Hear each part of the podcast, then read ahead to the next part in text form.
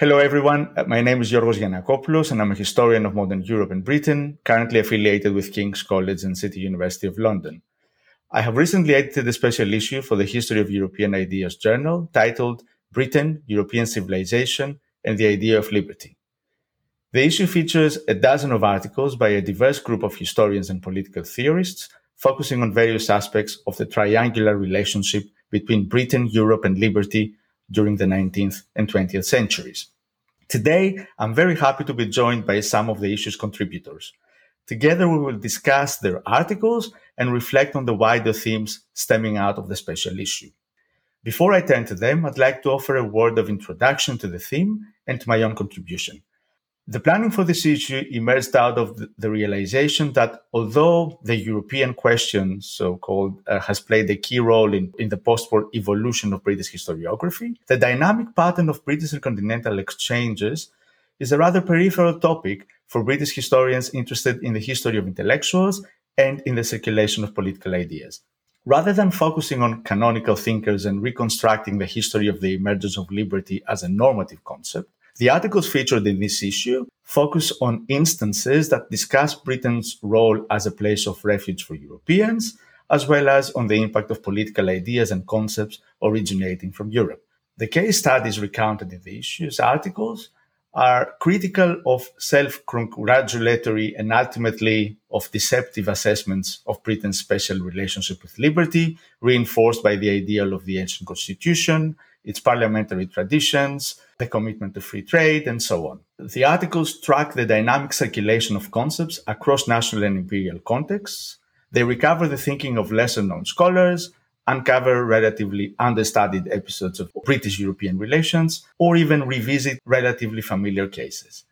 Now, some of the questions that concern the core features of the special issue revolve around the early nineteenth century language of asylum in Britain, circulation of ideas about the West and Western civilization, the impact of continental radical ideas in British politics and culture, as well as the continental features of British internationalism and ideas of Englishness.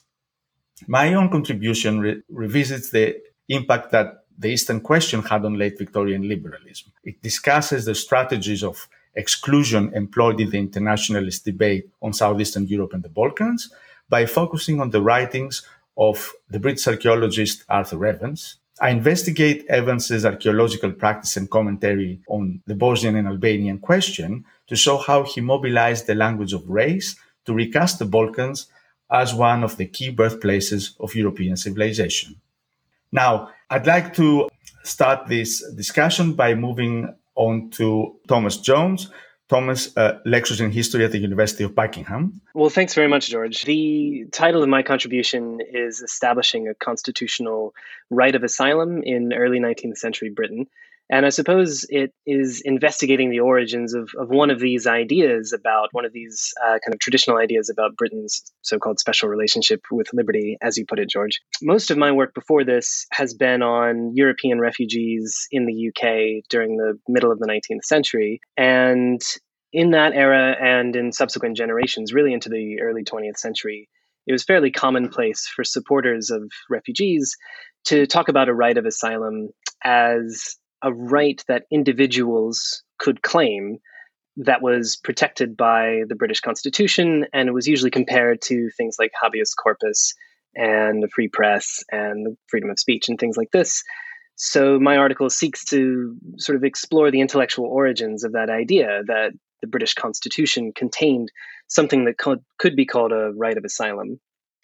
So my my piece focuses on primarily the decade or so after the Napoleonic Wars. And I argue that the notion of a right of asylum as a constitutional right, as it's later uh, argued for in the nineteenth and twentieth century, really coheres in that fairly contentious period uh, of British politics. And specifically, it coheres in debates around the Alien Acts, which were regularly renewed pieces of legislation that had been initiated in seventeen ninety-three when Britain and France were on the verge of war, uh, but carried forward after the end of the Napoleonic Wars. And this was legislation that, in its initial um, iteration, provided all kinds of uh, powers to ministers to control the resident alien population in the U K. After the Napoleonic Wars came to an end, uh, they were sort of loosened up a bit and, and really only retained a few of those powers, notably the right to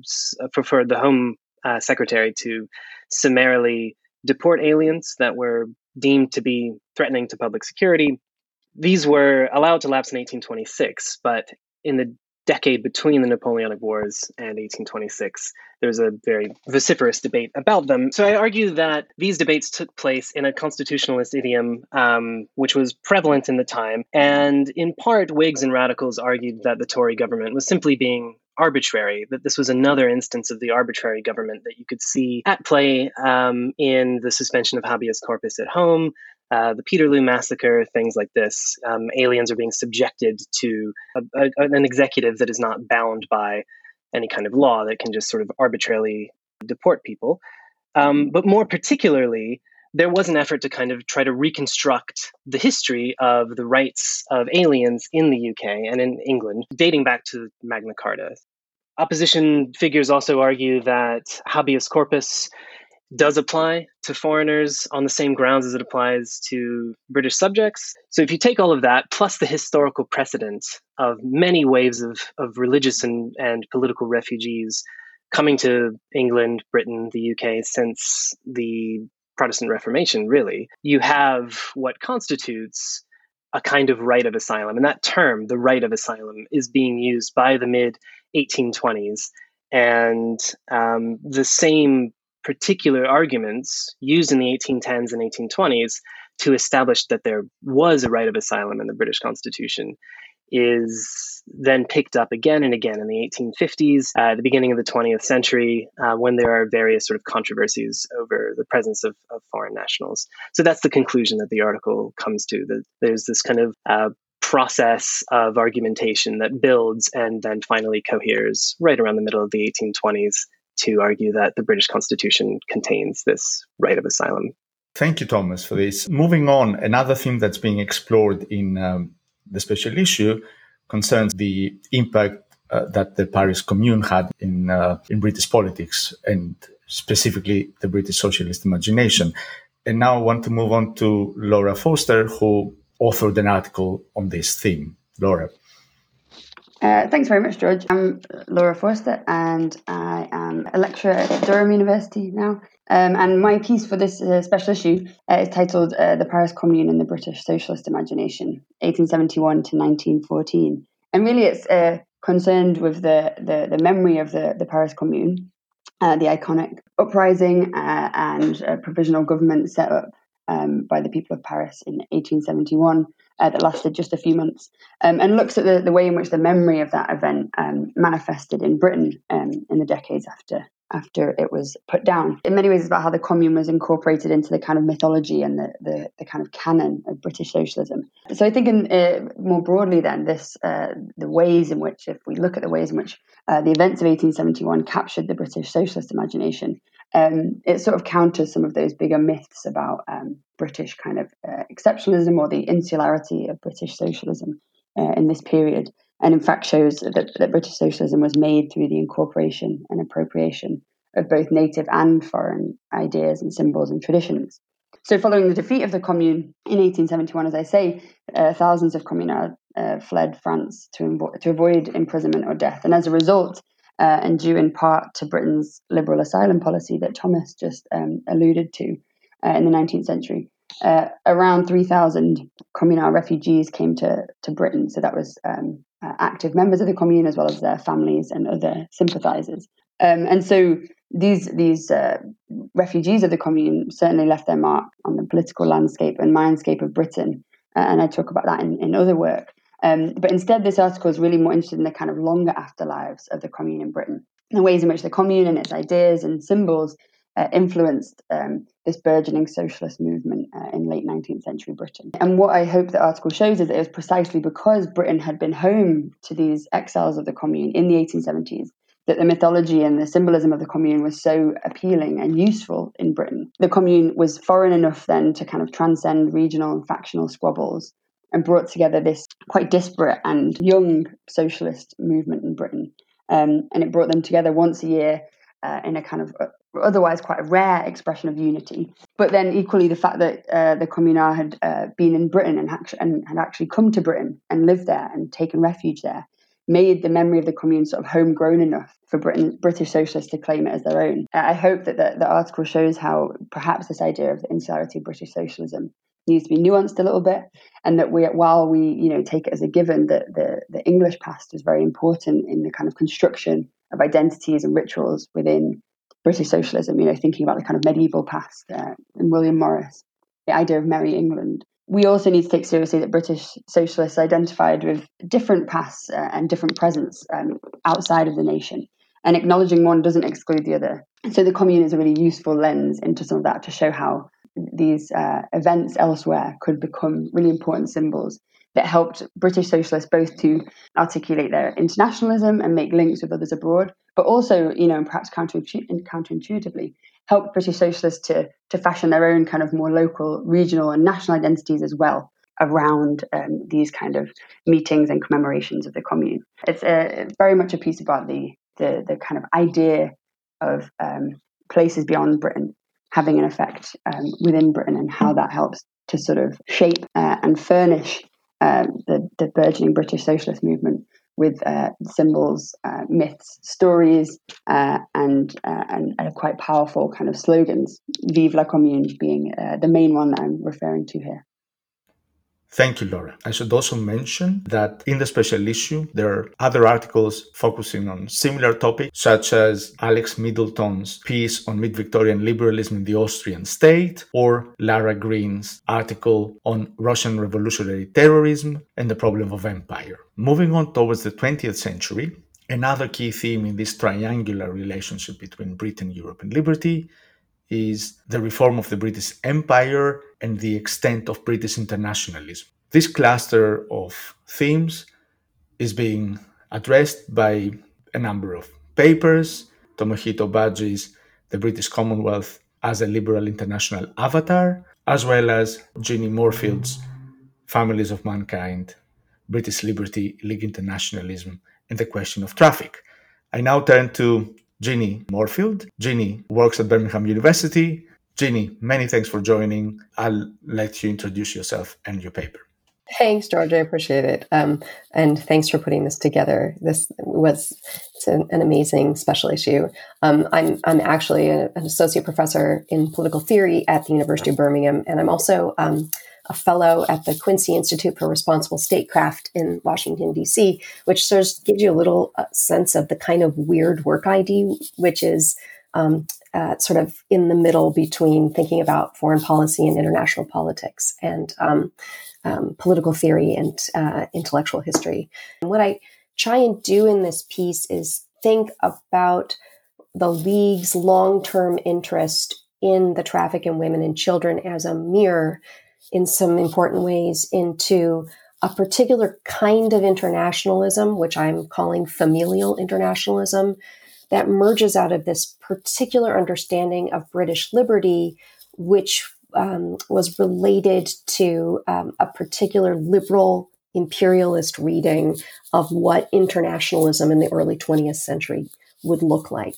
Um, and early twentieth century internationalism for some of the key thinkers who would go on to shape most of the documents and founding documents of the League um, was about reconciling, or um, as Mark Mazower and other people would say, uh, squaring the circle between international hierarchy or the maintenance of a world which was still largely Um, the parlance of European empires, with something that was called, you know, international liberty, um, the sort of freedom of, of nations to um, interact with each other, um, a kind of commitment to sovereignty, which wasn't actually sovereign.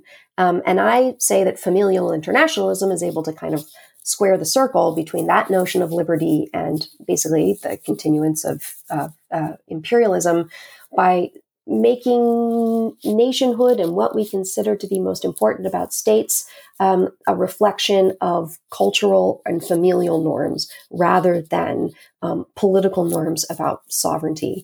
Um, and then the traffic in women and children plays an interesting role in this, because the League gets kind of obsessed with this as an issue, um, and they're obsessed with the idea that women and children are being moved across these familial borders um, for purposes of sexual exploitation.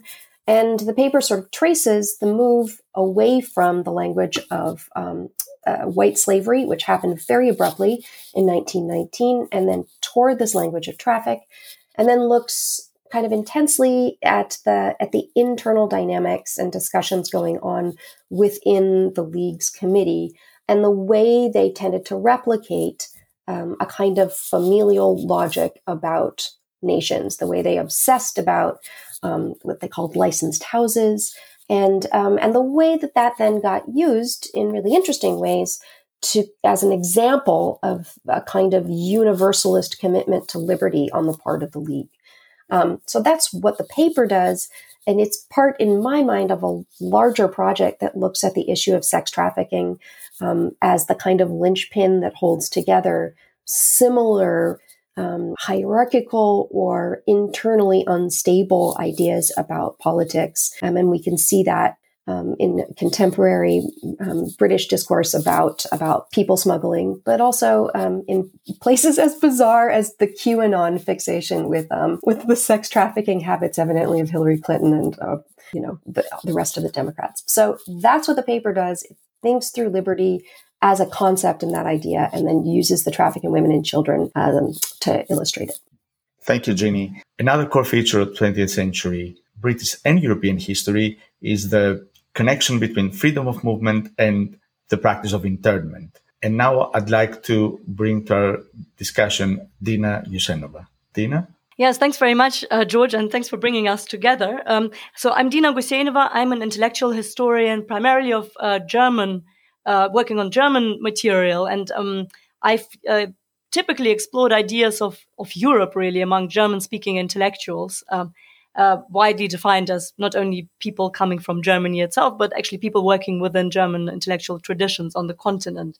And um, this paper was for me an opportunity to uh, kind of connect with British historiography, following the trail of um, expelled German-speaking um, thinkers who came to Britain as a kind of haven of liberty during the um, rise of the, the Nazi regime, the expansion of um Nazi Germany, and they, they came to Britain. Many of them came as students or as uh, early career scholars, um, and uh, but then found themselves interned, as uh, George alluded to, uh, on the Isle of Man during um, a now um, much discussed um, episode, but uh, for a while it was an episode that was kind of forgotten, really, from British historiography of the Second World War, um, which was the, the uh, a period when um, about fourteen thousand uh, civilians were interned Um, as uh, people who constituted potentially a threat, a uh, kind of fifth column, um, a, a threat to, to British security. And they were interned in the, on the Isle of Man for strategic reasons, following a precedent that had already been established in the First World War. Uh, now, for me, this, this episode is of interest um, for kind of several reasons. First, I'm always interested in the kind of connections between social milieux and the way ideas emerge. So I'm sort of looking at these involuntary intellectual communities um, of people who find themselves interned and the kinds of ideas that spring up in the, in, in the sort of contact that ultimately emerges between them and also um, the local monks community and uh, broader uh, discourses in, in um, uh, well, British thought at the time. Um, and um, a second um, kind of link that I, that, that I found that interested me um, was um, Uh, sort of the, this idea of trying to reconstruct how um, aterritorial ideas of Englishness, of democracy, of liberty get transformed in a local setting. So doing a kind of site-specific history of uh, of ideas in a way. So it was a sort of experiment. Um, and um, in that sense, uh, the paper itself, I suppose, in terms of the narrative arc of the issue, sits somewhere between Uh, the themes um, charted by Thomas Jones in uh, in tracking wh- where he tracks the kind of transformation of discourse from the Alien Act, from the kind of the anti-alien direction of um, eighteenth century legislation to the uh, discourse around the right of asylum, um, and these themes kind of spring up again in the Second World War, um, and then the uh, the themes charted in Richard Toye's um, intellectual history of Churchill's thought on uh, British liberty, uh, in contrast to what he, what Churchill called the downtrodden peoples of Central and Eastern Europe. So I suppose what I'm looking at are these kind of a subsample of these downtrodden peoples. Uh, so intellectuals like Norbert Elias, um, Nikolaus Pevsner, Otto Neurath, and so on, people who had come to Britain um, from uh, escaping from, I suppose, what Churchill would call tyranny in Europe, um, and um, and who then uh, unexpectedly find themselves interned, and so caught between these two poles of uh, British legal traditions. On the one hand, Britain as a haven of people fleeing from tyranny. On the other hand, um, Britain as a um, place where uh, the rights of asylum are debated against uh, the dangers coming from such refugees who might bring dangerous political ideas or subversive political ideas uh, to Britain. Um, and I'm interested in exploring, um, first of all, uh, one observation that I made in, in the paper is that, well, rather interestingly, the Uh, the intellectuals who find themselves there, eighty percent of them are Jewish. Many of them are kind of left-leaning socialists who are uh, escaping Nazi uh, Germany or um, uh, Austria uh, for not only for reasons of being persecuted as Jews, but also for political reasons um, at the same time. So they find themselves in Britain. And what I found is that as they are exposed to um, various kinds of lectures on the history of uh, English liberty, uh, generally English and British cultural political history in the camp, they they in a way start developing a kind of Victorian idea of Englishness, which comes rather close to a uh, well a, a kind of benign imperialism, a kind of uh, yeah a kind of sympathy for a benign imperialism that is characteristic of late Victorian British political thought, but from which British liberals liberals at the time were already moving away. So they so in, in some ways these kind of left intellectuals, Um, As, uh, through the internment experience, uh, become assimilated into a kind of um, a generation, uh, the political thought of a generation earlier in Britain that has already been surpassed in a way in, in British political thought it, it itself.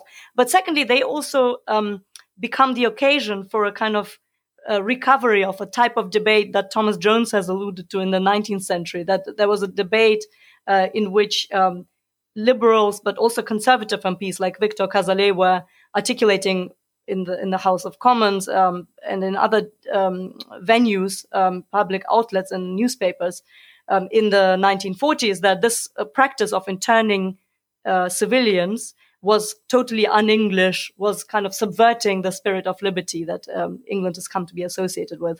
Um, and so it, in that sense, this idea of Englishness that I'm trying to recover among um, these interned um, intellectuals is also um, then echo, echoed and um, and absorbed in um, English discourses at the same time and political discourses. Um, so um, I, I'm looking at the process in which um, the internees form intellectual communities. So the idea of Englishness that emerges on the Isle of Man in the camp newspapers that are produced by these um, intellectuals. And I'm also tra- tracking this to their subsequent publications from the nineteen fifties to the nineteen seventies.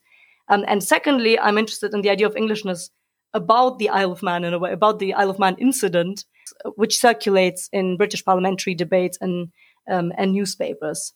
Uh, so this is kind of the uh, the framework of, of the paper, and um, well, I suppose it amounts to a kind of social history of the idea of English liberty among Central European exiles um, interned on the island. Thank you, Dina. And as you just mentioned, uh, it's hard to omit Churchill from any discussion on Europe, Britain, and liberty.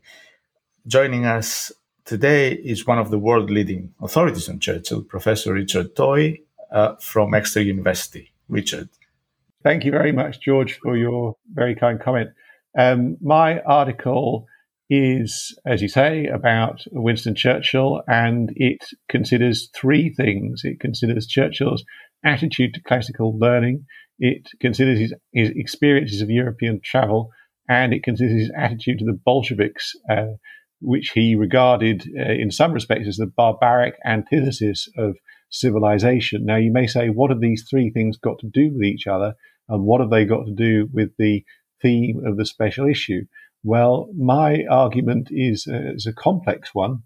But it's, it, it, I argue that these things are sort of intimately related and are really important to understanding Churchill's worldview.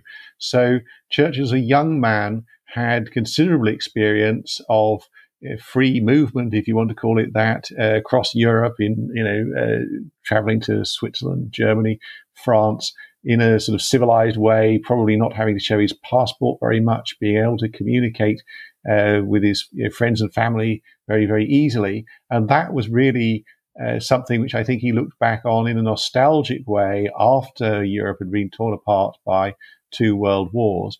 And this, to a considerable extent, was what he wanted to recreate when he was talking about a united Europe. At the same time, he uh, became more and more skeptical about speedy travel, so that he was actually an enthusiast for technology, but uh, by late in life, he was sort of lamenting uh, the um, sort of decline of horse travel, and he uh, referred to what he called the infernal combustion engine. So he was becoming more and more skeptical about speedier and globalized uh, locomotion in the twentieth century. Now, how do these things match up with Uh, his ideas about classical learning? Well, he wasn't famously, wasn't very keen on the classics at school, wasn't particularly good at them. Um, but he, late in life, perhaps even during World War Two, uh, he became considerably more enthusiastic and overcame his previous skepticism. And he argued that um, a united Europe of the kind that he was advocating in his nineteen forty-six Zurich speech and after could act as a vehicle for spiritual and cultural values which had been passed down from the ancient world, and which he saw as part of the of Europe's Christian heritage. Um, and so, although he wasn't a conventional religious believe, believer, uh, he still did believe in sort of kind of fate and destiny, and he also saw these these forces operating together uh, to, with with Christian culture in the political space which he still referred to as Christendom, which he saw as the spiritual inheritor of Greece and Rome. So in a nutshell, uh, what the article tries to do is to weave these themes together to uh, provide a coherent account of how these, these disparate things fitted together uh, to create his view of civilization. And then the question arises, this is the third point, where did Russia and the Soviet Union fit in? Well, it, basically, it, it occupied a kind of a liminal position, so that Russia could sometimes fit into the sort of the European civilizational space and sometimes not, so that under the early phase of Bolshevism, the Civil War period, uh, the period where Trotsky was influential, he saw Uh, the Soviet Union as being sort of totally beyond the pale of civilization and having declined into barbarism.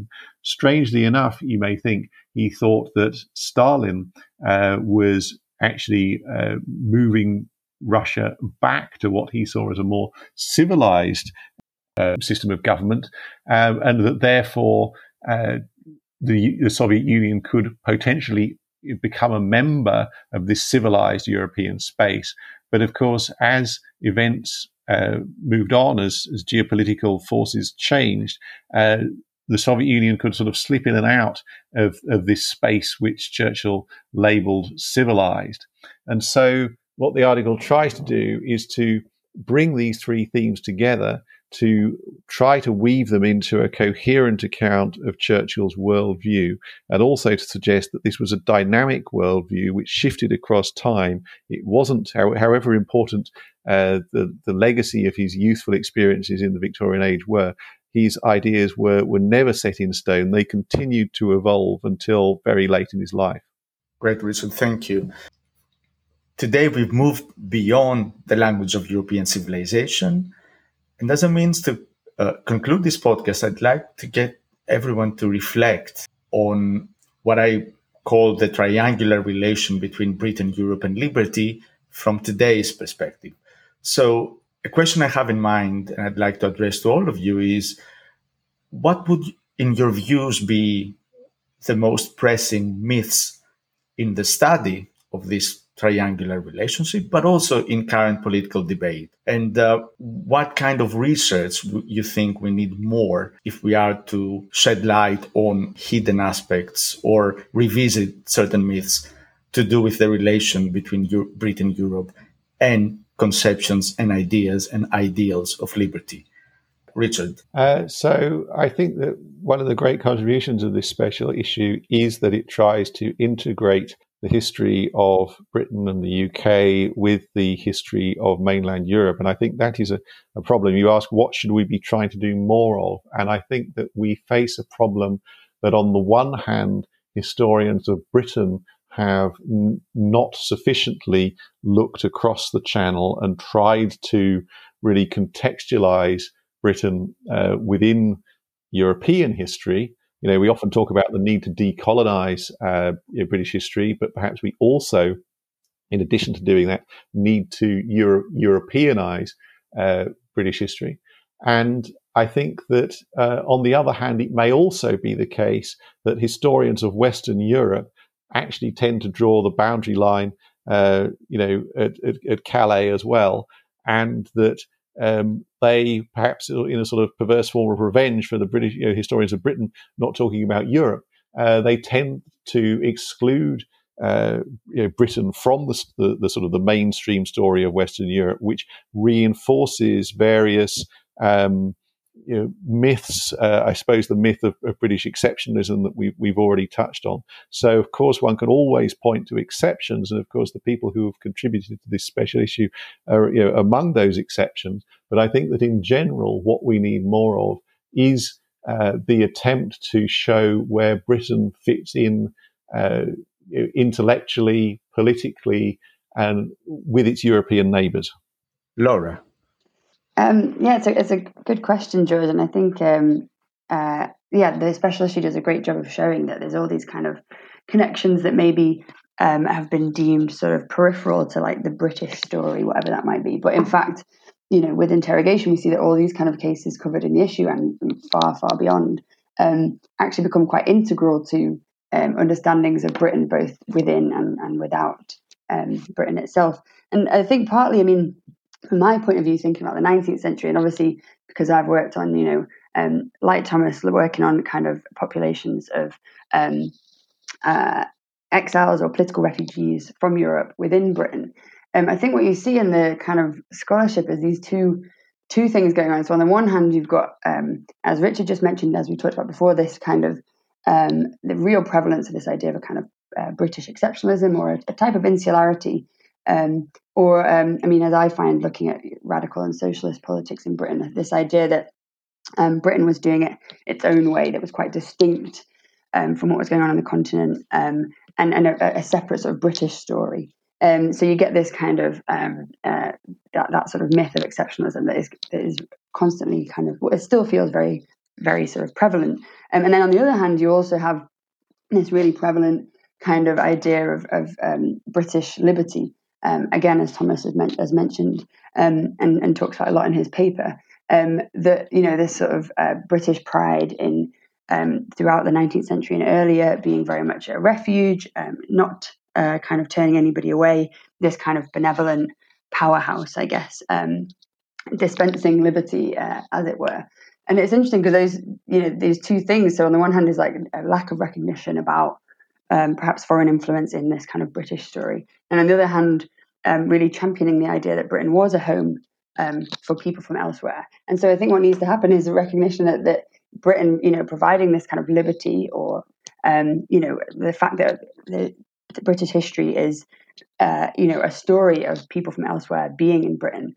Um, what needs to happen maybe is more of a recognition that this isn't just kind of, this doesn't just tell us about British liberty, that these various different populations and different peoples and different ideas coming to Britain are are absolutely integral in the fabric of, of British history. They're not a kind of peripheral story. That's what what is British history in the nineteenth century and, you know, across British history. So I think kind of rather than, uh, it, it's, it's a sort of a kind of a way of bringing together um, or, or thinking more uh, more profoundly about um, foreign presence in Britain. And also then uh, as a way of sort of, um, challenging or nuancing this idea of British uh, exceptionalism or uh, a British story that's very separate from the continent. So in a way, kind of uh, bringing those kind of strands together. Yeah, and this perspective makes the exceptionalist story less exceptional and breaks away with the special relation that many think Britain has with liberty. Jeannie. Yeah, thanks. Just to, in a way, just to echo what uh, you guys have been saying, what Richard and Laura have really articulated so well. I think that also one of the things that, that the special issue does is it really highlights the kind of conceptual heavy lifting that the, the concept of liberty does, and the way it works to enable certain narratives while obscuring others. And as you guys have pointed out, obscuring connections both between Britain and Europe, between Britain and its colonies, um, between the sort of resonances of Britain's connections with its own empire and with Europe today, um, and particularly at a moment when there are, you know, all of these compl- complicated um, stories or, or narratives about immigration in circulation. Um, and when people are working through what it means to be British in the concept, you know, context of, of the empire and of these new um, immigration narratives. So I just think that that one of the things it does is to both highlight those connections and to highlight what liberty does. And then can I just add that, like, as an American who studies the relationship between early twentieth century British imperialism, contemporary American imperialism, that, like, the resonance there between the kinds of exceptionalism and the work that liberty does are very similar, and they and they move in similar ways, and they're both obfuscating in similar ways. And I think one of the beautiful things about this um, collection is just that it really bores into, you know, what Edward Said would call the disruptive detail of history in order to be able to ferret that out. Thank you, Jeannie. Uh, Thomas? Yeah, thanks. Um, no, some some excellent points made there by everyone.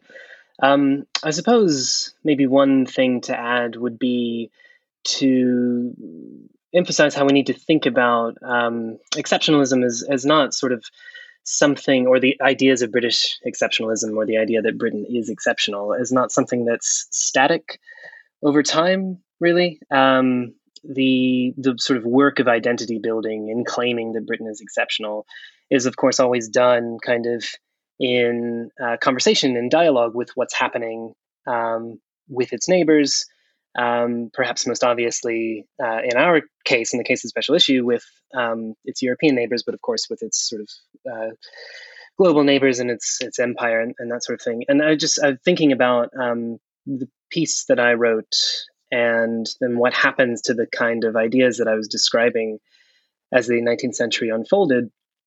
You know, a lot of the kind of um, claims that Britain was uh, had this exceptional kind of um, free constitution that, unlike the kind of arbitrary and unconstitutional uh, authoritarian states of Europe, guaranteed, you know, rights for individuals, including, uh, you know, the most politically marginalized refugees.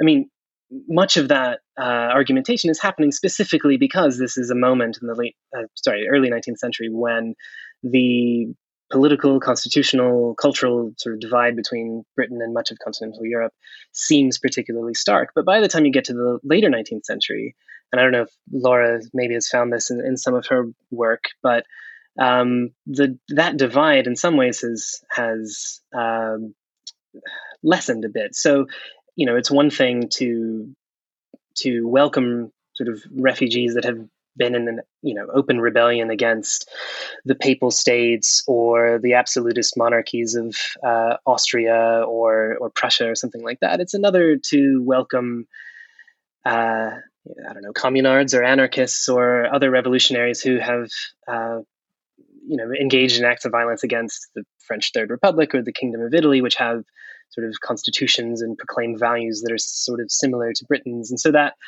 that, uh, notion of, you know, well, we're exceptional and therefore in, in these particular ways, and therefore we must welcome all refugees, um, that is seriously weakened in the late nineteenth century. So what it is that Britain is actually exceptional for uh, is something that is that's kind of constantly changing and constantly needs to be uh, interrogated, I think. And I think that has pretty obvious um, sort of resonances in the current moment that we're in when, um, you know, talk of British exceptionalism is very widespread uh, and very dominant in sort of current politics. But what exactly differentiates it from its neighbors? What it is so important to, you know, sort of emphasize as being exceptional for is far less clear, I think.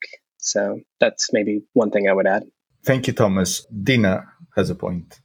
Uh, yes, thank you. I, I've enjoyed these these comments. Actually, um, I had a lot of a lot to think about. And um, just to add one more thing, um, I thought that w- what I learned really from these discussions, and what I would like to continue thinking about more, is the function of these kinds of myths in um, in the way that uh, in, well in, in in contemporary conflict. So um, the myth of of British liberty, a uh, myth not in the sense of a kind of something which is not true, but myth in the sense of a story, right, of sort of parable that explains uh, various states of affairs, so kind of slightly simplified, but not necessarily simple um, story. And it seems that in, in this kind of myth of uh, British liberty, certain conflicts um, are uh, crucial. So the Napoleonic Wars, um, um, the Second World War, but also um, events like... Um, Uh, uh, like uh, or phenomena like British Philhellenism and um, sort of the interest, British interest in other um, in other nations, to the extent that they help uh, underline the, the contrast in a way be- between uh, the British Constitution, or the the constitutional character of the, the absent Constitution in a way, um, and and the, um, the various um, subversions of liberty that Uh, are supposedly um, taking place outside of um, of uh, the territory of, uh, of of Britain. I think what we need to think further is, um, and more specifically, is what happens after nineteen forty-five um, to these different myths, particularly as um, uh, as uh, uh, decolonization, the end of empire um, occur, but also under the conditions of the Cold War. I think that needs to, uh, more kind of uh, systematic sort of thinking, perhaps now. Uh, that we are in this period, uh, kind of rather a long time already from the end of the Cold War, but um, these themes seem to have come together somehow again in, in a new way. So the contrast between uh, the myth um, in Britain and and the kinds of groups that are interested in uh, working further on underlining these differences. So kind of the way that actions and events contribute to the making of ideologies, but also the kind of transformation of ideologies, like what does liberalism mean today as opposed to the nineteenth century, or uh, what is an English conservative today as opposed to the nineteen thirties. Um, so I, I felt like the, the issue has really helped um, de-essentialize in a way various kinds of ideologies, and not only national ones, but also supposedly transnational ideologies like, yeah, like liberalism, republicanism, um, in these directions. So Uh, yeah, I think we should. I, I think we should continue thinking about de-essentializing these and historicizing them, particularly in the period after forty-five. I mean, at least in discourse, not necessarily in, in our work, um, to, to to understand how these stories continue um, to our present. Laura? Yeah, Dina's right in terms of um, thinking about what happens later, and and also, as Thomas said, that the idea of kind of what's exceptional is is in flux. I think also the the idea of sort of Britishness, of course, is uh, is in flux in different ways. And you know, looking at the the nineteenth century and thinking about an idea of Britishness in, in relation to Europe um, and empire versus, you know, in forty-five, thinking about what Britishness means um, with decolonization and, and the kind of reconceptualization of Britishness, which is created to, you know, exclude different sets of people um, or to to create different configurations of, you know, what were former British colonies or what, uh, you know, then become part of the Commonwealth. And, and the whole, uh, you know, conception of Britishness um, is elastic and shifts um, to suit different uh, agendas at this time. So I think Dina's right that that's a really important place to kind of, you know, at post forty-five to kind of test some of the ways in which Britishness or ideas of British liberty, which are con- have been conceived in the in the nineteenth century, as a lot of us, uh, quite a few of the pieces in the issue look at, and, and how um, those kind of transform later. Um, I don't really have an answer to that, but I think it's a really, yeah, really important area to focus on. And I think that the the, issue, the special issue raises those questions well, but there's a lot, a lot to kind of um, answer, you know, in terms of the later period, certainly. Thomas. Which I was just going to respond to uh, what Laura was saying about, um, you know, kind of ideas of, of Britishness being in, in flux. And I, I I absolutely agree with that, and think we also need to remember that they're constantly contested as well, um, that we shouldn't we shouldn't think that there's ever really a moment where the parameters of, of what it means to be British or not be British are ever kind of universally accepted. Um, the period I'm, you know, working on in, for, for my article for this issue have people arguing on one side that anyone who happens to be present in the British Isles, who happens to, you know, be standing on British soil, is essentially British. Um, and then that, that, of course, is is far from universally contested. In, in, in the post-war period, in the post nineteen forty-five period, you know, the extension of British citizenship to peoples of the empire was effected in law for a period of time, but was never fully accepted. And of course, was then latterly reversed. And I think we're currently living through a moment where the parameters of who gets to call themselves British and on what terms, um, and who crucially is excluded from that, um, is very much, well, up in the air again, is being redefined. Um, and it will likely look very different in a few years' time than it did, at least in terms of the law, um, and the prevailing um, sort of dominant consensus. Um, than it than it did a few years ago. And Thomas, the same applies for, you know, what counts as European, or what are the values that one attributes to, you know, a certain understanding of what it is to be part of quote unquote European civilization. For instance, in my article, the the kind of liberal nationalist or internationalist view of what Eastern Europe is at the time, that's to say late Victorian period, is is pretty much Christian, and um, there's no much space for, in the discourse of freedom, for non-Christian entities that, as we know, were part of the history of the region. And on that point, I should also mention, obviously, that today in our discussion, we have a few of the authors of the articles featuring the special issue. There are many more articles that, uh, sadly, the authors weren't available to join us in this podcast. But uh, by looking it up, the History of European Ideas, it's volume forty-six, issue five, you will have the uh, ability to read uh, all of them and uh, take part in the conversation that we have been building up. I'd like to thank all my guests today, and thank you for listening.